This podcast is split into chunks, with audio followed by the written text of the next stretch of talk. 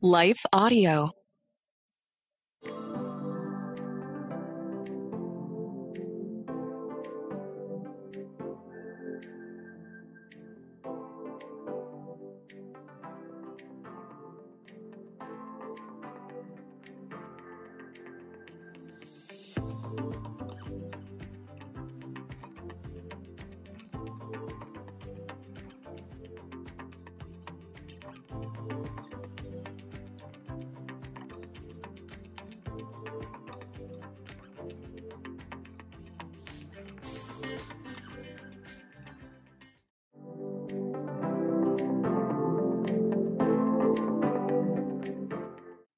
We begin today's discussion, I wanted to share about a fun giveaway I am hosting in December. I will be selecting one person randomly from my newsletter subscriber list to receive a book bundle. In that bundle includes Stand in Confidence by Amanda Pittman, Remaining You While Raising Them The Secret Art of Confident Motherhood by Ali Worthington, Rooted, a girlfriend gathering study of Philippians by Becky Harling, Better Than Okay Finding Hope and Healing After Your Marriage Ends by Brandy Wilson, and A Faith That Will Not Fail by Michelle Couchette. If you are not a subscriber, you still have time to subscribe to my newsletter and get in on the drawing. You can do so by visiting my website. Jennifer Slattery lives out loud.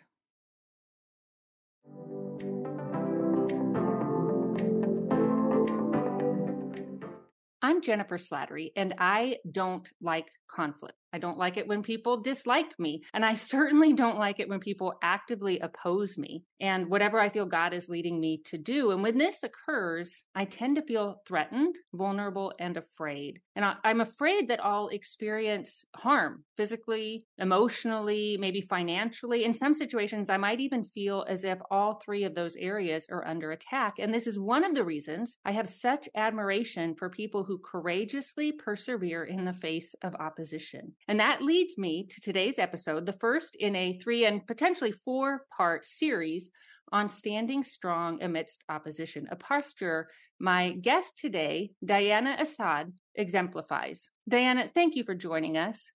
Thank you so much for having me. Diana is an award winning author, an international speaker, and master certified intensive coach and Christian counselor. With specialized training in solution oriented approaches, she finds great joy in creating safe spaces for people to encounter renewed hope. She has developed unique tools and techniques for her methods to help people live with intention and connection. Diana and her husband Hanny are of Egyptian descent and co pastor in the Charlotte, North Carolina area, and they have three amazing daughters. You can connect with her at dianaasaad.com, which I'll put in the show notes along with their social media handles. So, Diana, I know because you and I talked before this episode, you know what it's like to faithfully obey God and then find yourself in an incredibly challenging, hostile situation, correct?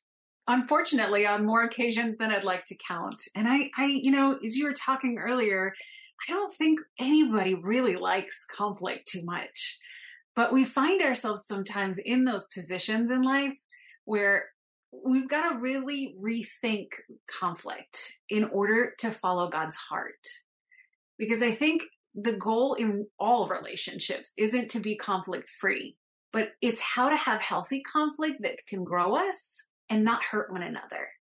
Right. And if we can rethink it, I think we'll grow and we will be less conflict averse. Maybe, maybe parts of my story, uh, you know, how we, we started talking was because during the beginnings of COVID, we found ourselves in a very interesting season of life. My husband and I are from originally, our, our family of origin is from Egypt. And so being Egyptian Christians, you are the minority within the minority, um, especially being more Protestant or of that kind of expression.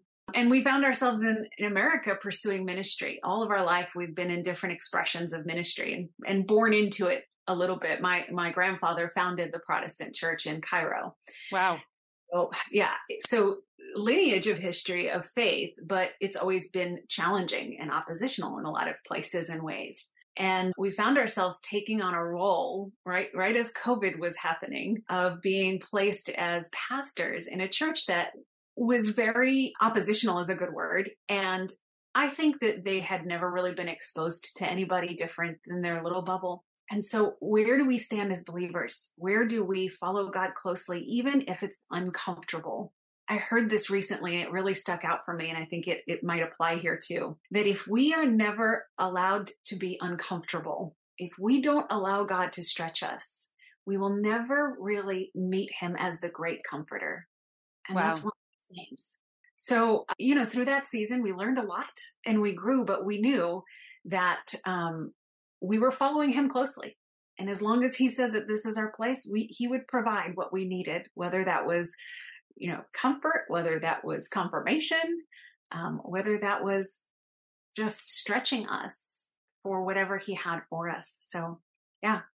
Well, I, I imagine that was was painful, and I'm I'm just going to call it what it is. So they were racist. Is that would you is that fair to say?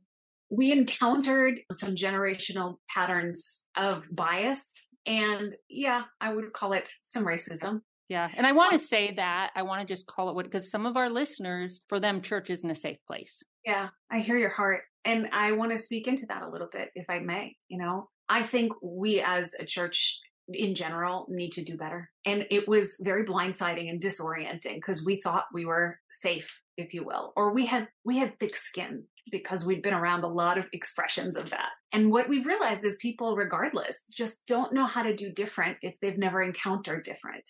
And we've got to get curious because that's the way of Jesus. And he's our example. He crossed racial and segregated divides to give us an example of what we're to do as a church. So it grieves my heart a little bit when we hear that, that people have this idea of church not being a safe space and they're right right? But we are called, each of us, to do our part to change that narrative. So stepping into a place where they had been very homogenous and very used to one way for the last 25 years. And here we are very different, coming from a different part of the world. While our faith aligned on paper, they didn't know what to expect.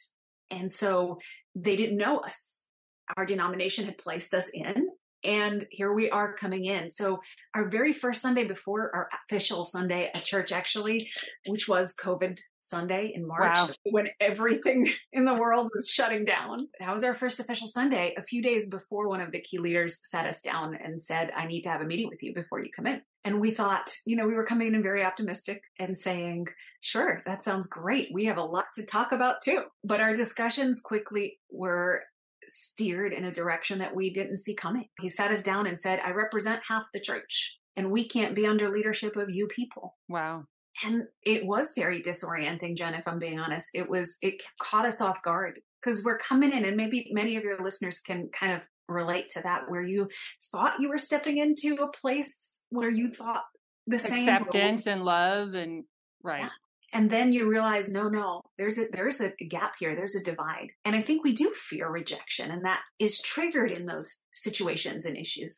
And so here we are saying what do you mean us people? Can you help un- help us understand what that means? And the conversation quickly went south from there. It went into very tense very accusatory um, and then he just out of nowhere said are, are you are you calling me a white supremacist? And we had to pause for a second and say wait those words never came out of our mouth. And it was that moment that we were like, no, we're to hold our peace, right? We knew that God had called us. We maybe didn't understand the why in that moment, but we knew he had placed us in this place for the, a reason and a season. Can I pause you here? Because yes. I, I want to speak to those who, first of all, that's really hard to have. I would think there would be just even no matter how rational and calm and, and healthy you are to have like this gut level feeling of threat right? I mean I, that to me I, I think that's how i would feel. And how do you in that moment both process that recognize the wickedness of that perspective and presentation and then also hold your peace? Like without also without i've just thrown like 500 questions at you but without saying like this is okay but you know so that's a lot of that's really messy. Yeah yeah, no, that's excellent. I think, don't get me wrong, my husband's a lot less filtered than I am. I, he he was born in Egypt and grew up there, and he doesn't have the Western filters that we do. So if he sees it, he's going to say it. And so I was having to kind of put my hand on his leg a little bit and just say, you know, kind of calm him under the table because I could see him really getting angry, and I don't think it was misplaced. Right. right? There was definitely like a, we thought we were on the same team here and we're clearly not. Right. So how is this okay? Right. And everything seemed like it was being twisted in that moment. And it was very disorienting and hurtful. But to realize that our battle is not against flesh and blood, right? Even in that moment, to engage God and to pause and say, I feel my emotions rising and I don't feel like they're unjustified. Like this is wrong. But it's almost like casting pearls to swine, as it says in scripture. Having to know who's in front of you and what you're engaging with.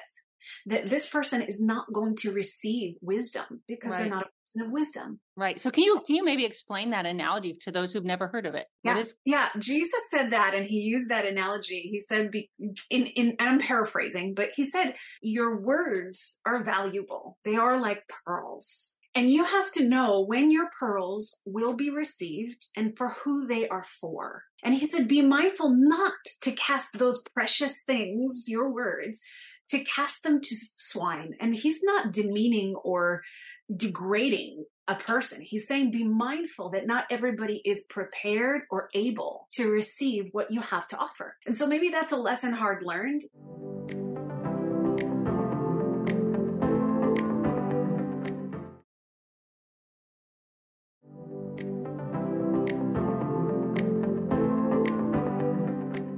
You tend to walk into situations, whether they're in church or whether they're in their work or whether they're in relationship, thinking people process like us or think like us or experience like us. And that is really not the case, right? What we found is that we were encountering generational bias, generational hate. A lot of people in this group had not encountered something different. And I think it was really epitomized because for three and a half years, we watched and struggled and, and did follow God and expanded and, and did things where we ended up moving the church because for one reason or another, rent was really high. And so we moved into an area that we could afford the rent. And the area wasn't the greatest of areas. And it was a predominantly homeless, predominantly drug infested area around us. But we knew that God was placing us in this neighborhood. Can I pause you again? I have a question here. Was it at any point, maybe even initially, was that ever discouraging? Did you Oh. ever feel like I, I'm hitting this and I'm hitting this and I'm and then boom, now what? You know, I think it was discouraging and faith stretching at the same time.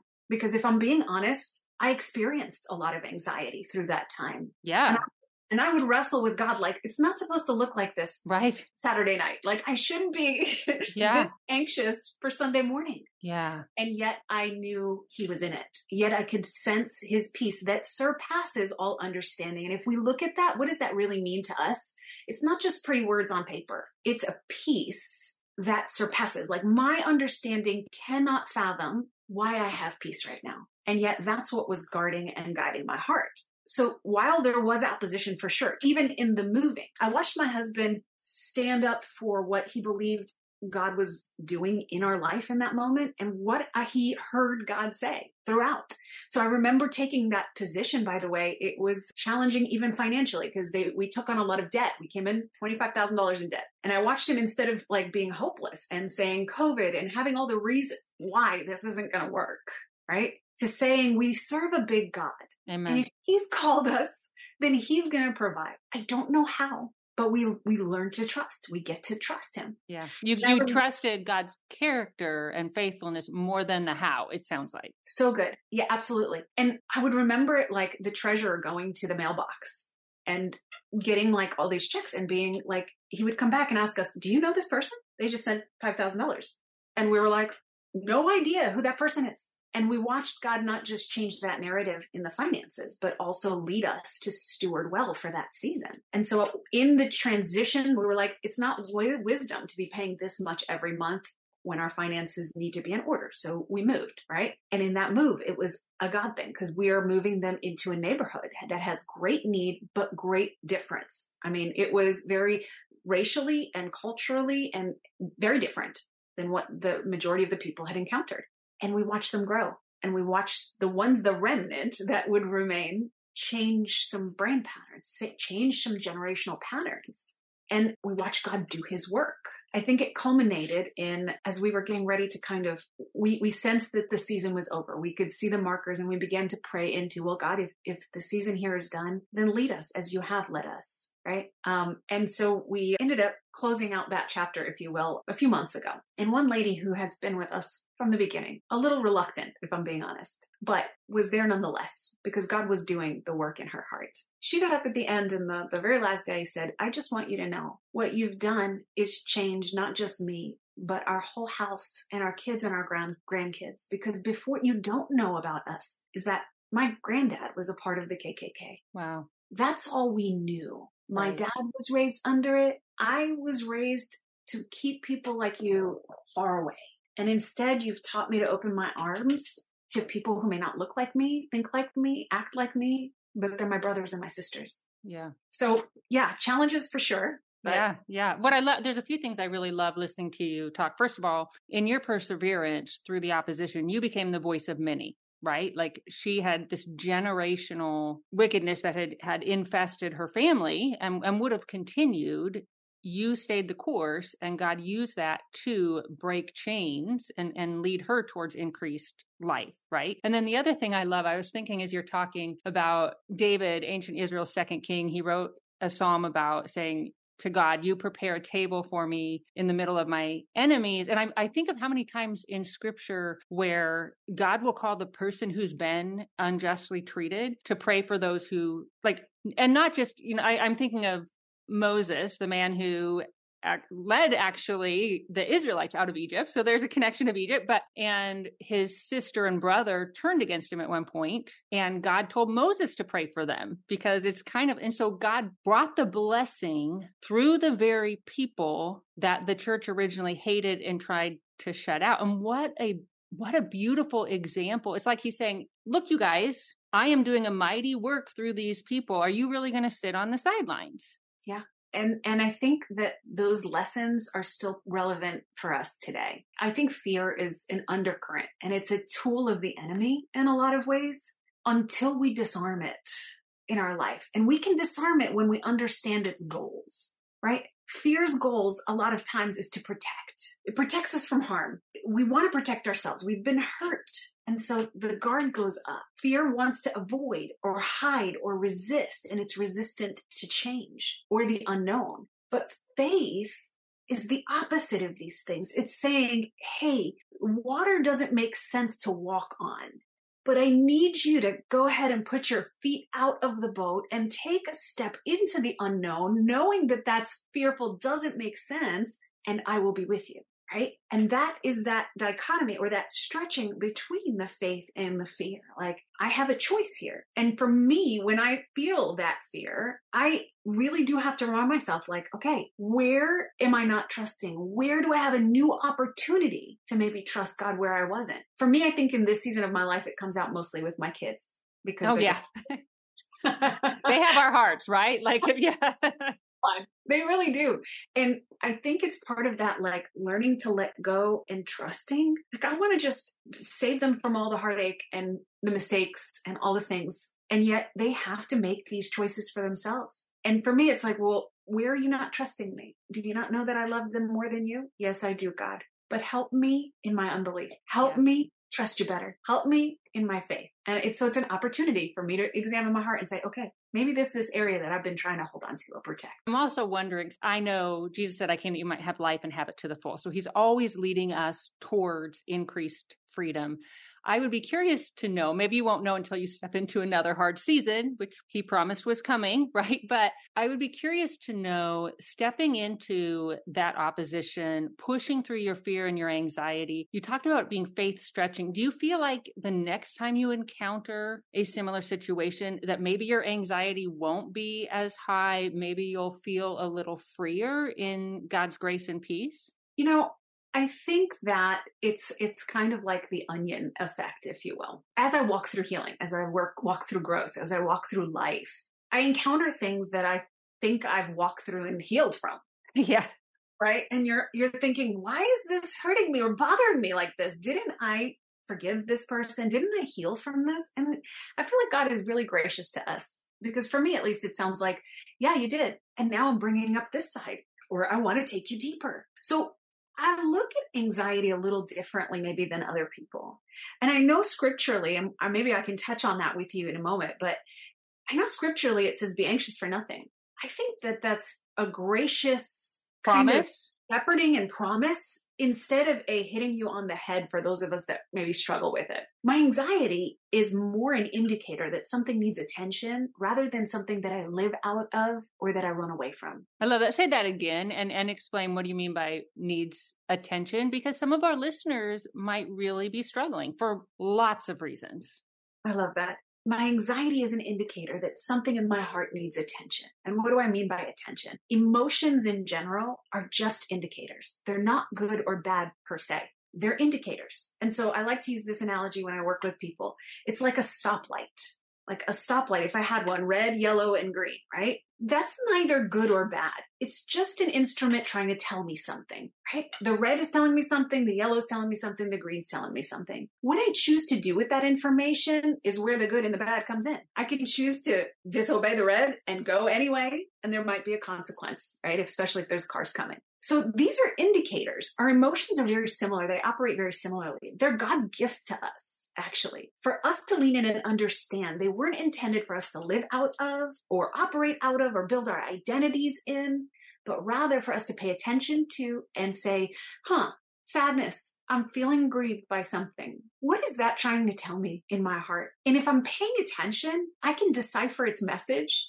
and then I disarm the harder ones, or I don't have to let them get entangled. And now I'm living reactive, where that kind of seeps out on all relationships when we don't know how to decipher the messages. So my anxiety tells me sometimes, hey, something is underlying here. Something needs attention. You might be afraid of rejection. Are you putting your thoughts and efforts into what other people think? Where's your faith? And so as I get better at deciphering the messages, I'm able to bring new things to God and say, you know, God, apparently I do really have a lot of weight on what other people think. God, help me to not care less, but care in the right way because it's your approval that I need the most and seek the most. So if I'm not paying attention to that, I'll let it build up and get entangled with other things. And now anxiety brings its friend frustration. And now we've got a whole hot soup of hard emotions that I don't know how to untangle. So I hope that answers the question. Absolutely. No, that was really good. I'm also curious how much support you and your husband brought to each other during that time. Yeah, that's a great question. Well, we got into marriage counseling and doing intensives because of our hot, holy mess. We walked through some hard things ourselves. And I believe that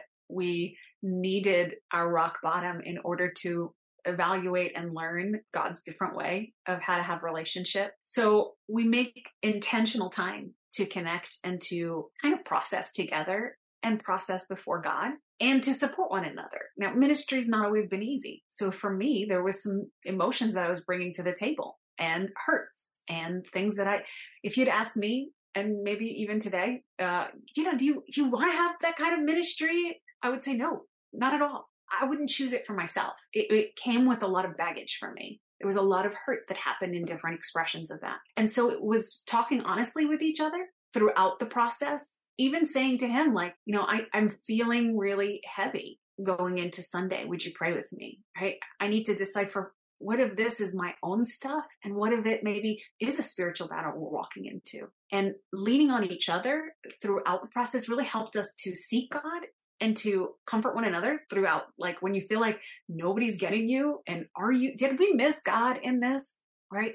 We can come back to his promises. We can come back to, no, I can assure you, we didn't miss him. I saw this and, and here's where we documented it along the way. And I think that's why he scribed throughout the Old Testament and the New Testament. He had people really pay attention to what he was saying. And I think he talks to us today just differently. And we should no less be not paying attention. We need to be paying attention. So, absolutely. Well, were there any moments where you just really felt God's presence or his encouragement? Anything that that kind of leaps to mind? A lot of it, but uh, you know, one of one of them purpose that comes to mind right away is we we really did live by faith through that season, not really knowing how things were going to make it every every month and there was bills to be paid and and things like that but I remember like one Thanksgiving, like God just put it on our hearts that we were going to bless. We had just moved into that more neighborhood area and there was a lot of need. And so we were like, well, we're going to, we're going to do some Thanksgiving baskets and we're going to bless these neighbors and, and people around us with Thanksgiving baskets. And so it was kind of set in faith and then like, let's, let's see what happens. and God didn't just provide, he showed off and we don't wow. know how and and we saw the people engage in a way that was above generous but it was even more than that in the delivery. So one of the ladies particularly took it upon herself to go and deliver these her and her husband with my husband to the neighbors themselves. And she encountered a family where the man in the household had just lost his wife. And it was it was an african american family. This is a white couple she'd not really interacted with anybody that was African American before on this level. And she could see he was really struggling. Like we came in with the basket and he was already kind of weeping. And her engagement there was so God's presence embodied. Wow. She just wanted to hear his story. And wow. he said, well, My wife died of cancer recently, and my son, who's autistic, he doesn't even know she's gone. And I don't know how to tell him. And he was in his like early 20s, so he wasn't a baby, but he didn't have the processing skills to fully grasp it. And he said, my, my, my son comes out every day and asks me, you know, where's mom? I want mom. And I, we just, we, we witnessed the compassion in her get activated for somebody who she didn't really know how to interact with before. And it was like God's presence filled the space. They had ended up adopting this household and didn't tell anybody. They would just come and sit with the son to get him more comfortable so that the man could attend church every once in a while. So they would come throughout the middle of the week to just bring him some supplies, see if he needed anything, pray with him. And we'd found out closer to the end, like they'd been doing this, didn't want recognition, didn't want anything because they really felt like God was calling them to this. So we definitely watch God encounter us in those ways over and over in story after story.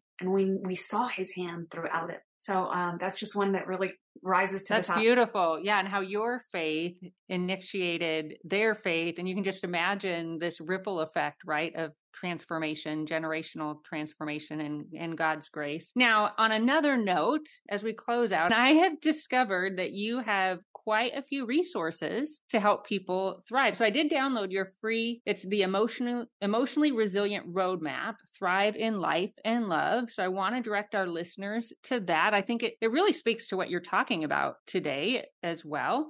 And I'm looking forward to reading it. And I know you also do a lot of work helping people in their marriages, correct? Yes. Really creating safe spaces for people and couples and individuals is our is our heart. We walked a hard road and God reconstructed and it wasn't an easy or linear path and I when I went back uh, for certifications and training and all the things, I just kept praying, like, God, help me to make this easy and as digestible for people so it can be helpful. So we do three, four, and five day marriage intensives. They are intense. You have to be ready for them because it's doing almost uh, a year's worth of work in a short wow. period of time but the result results it is you talk about encountering god it's like my favorite thing to do in the world because i watch people transform in in in front of my eyes. I have a couple this week who um, they're not coming to me from a faith background, and so you know when you've pursued the things of the world to the highest degree that you can,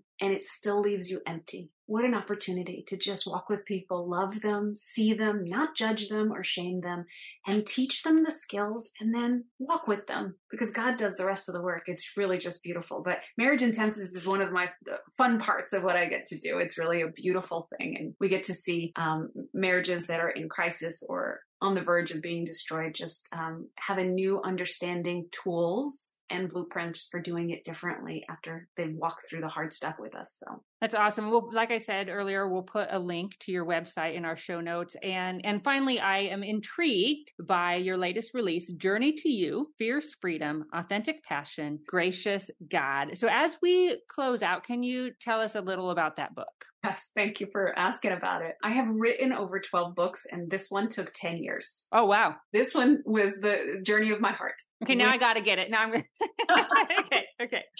In a nutshell, when we had moved from Florida to the Carolinas, we had hit our rock bottom relationally, financially, ministerially, in every direction. And it was a season for us to reorient and reacquaint ourselves with God and even ourselves, our own identity and our marriage. And I remember waking up every day and just God saying to my heart something like, Well, I'm going to reteach you the things I want to teach you. Wow. That's and, so encouraging. Oh, I love that. And it was a journey of like learning how to be content. I didn't even like that word I was a hustler, a type A who only defined herself, her worth was by her, what she did. And God was saying, no, I'm going to teach you what contentment looks like from my perspective. So you get to abide. And I remember when he dropped that word in my heart, I felt like I was being punished, Jen. I honestly was like, abide? I can't even sit still. and he did. For two and a half years, he had me reading a woman's story in scripture. The woman is Mary of Bethany. And he unpacked so much in that why it matters to me today, why it matters to the readers that he was having me write this story for, and how the richness of her story really did parallel some hard things in my life. And then again, taking that reader on the journey to understanding why and how it matters to them. For instance, really quickly, that one of the chapters is called name confusion because coming from the Middle East, my name is Diana, but my middle name is Abraham. And we changed our last name a few times for a few different reasons. Anyway, um, I found out when I was in like going into high school, 17, 18, taking my SATs, about 17, that my name wasn't actually Diana on my birth certificate. It was Diane because they were immigrants. Somebody else wrote my birth certificate out and they didn't, they raised me with one name and I was a totally different name. And it doesn't seem like a lot for a lot of people, but for me, it was like, come on, like my name? I don't even like Diane. I like Diana. And he had me really digging into Mary's name. Mary means bitter. And Bethany in the Aramaic language, Beit is indicative of house, like Bethlehem, house of bread. Bethany means house of struggle, Aania. And that was not something that I could pick up in an interlinear concordance. It's because of our nation of, of our, our country of origin that I had familiarity with what that word meant. So you have this woman whose name means bitter and she comes from a house of struggle. What does that mean for me? Well, no matter what you come from and what you've defined your name as, God has something greater for you. Right? So that's kind of the yeah. journey of the story and of the book and yeah yeah. Well and, and just now circling back to our conversation that's why we need diversity because you pick up on a part of a, a story that i would never experience apart from your culture and and vice versa right? So that's awesome. Well diana thank you so much for joining us today. Thank you so much for having me. I really really enjoyed it and i appreciate it. Well thank you for listening. I hope this gave you some encouragement maybe some things to think about maybe an invitation just to invite God into whatever you're struggling with this week, this month. If you haven't already done so, I encourage you to subscribe and then you won't miss a single episode. We'd also be encouraged if you would rate it. That encourages our team and it helps others to find it as well. Make sure to share it wherever you share your podcast content. And until next time, may you live as one who truly has been set free. Faith Over Fear is a production of Life Audio and Salem Media. If you liked what you heard today, please take a second to rate and review this podcast in your favorite podcast app so that more listeners like you can find the show. For more faith filled, inspirational podcasts, visit us at lifeaudio.com.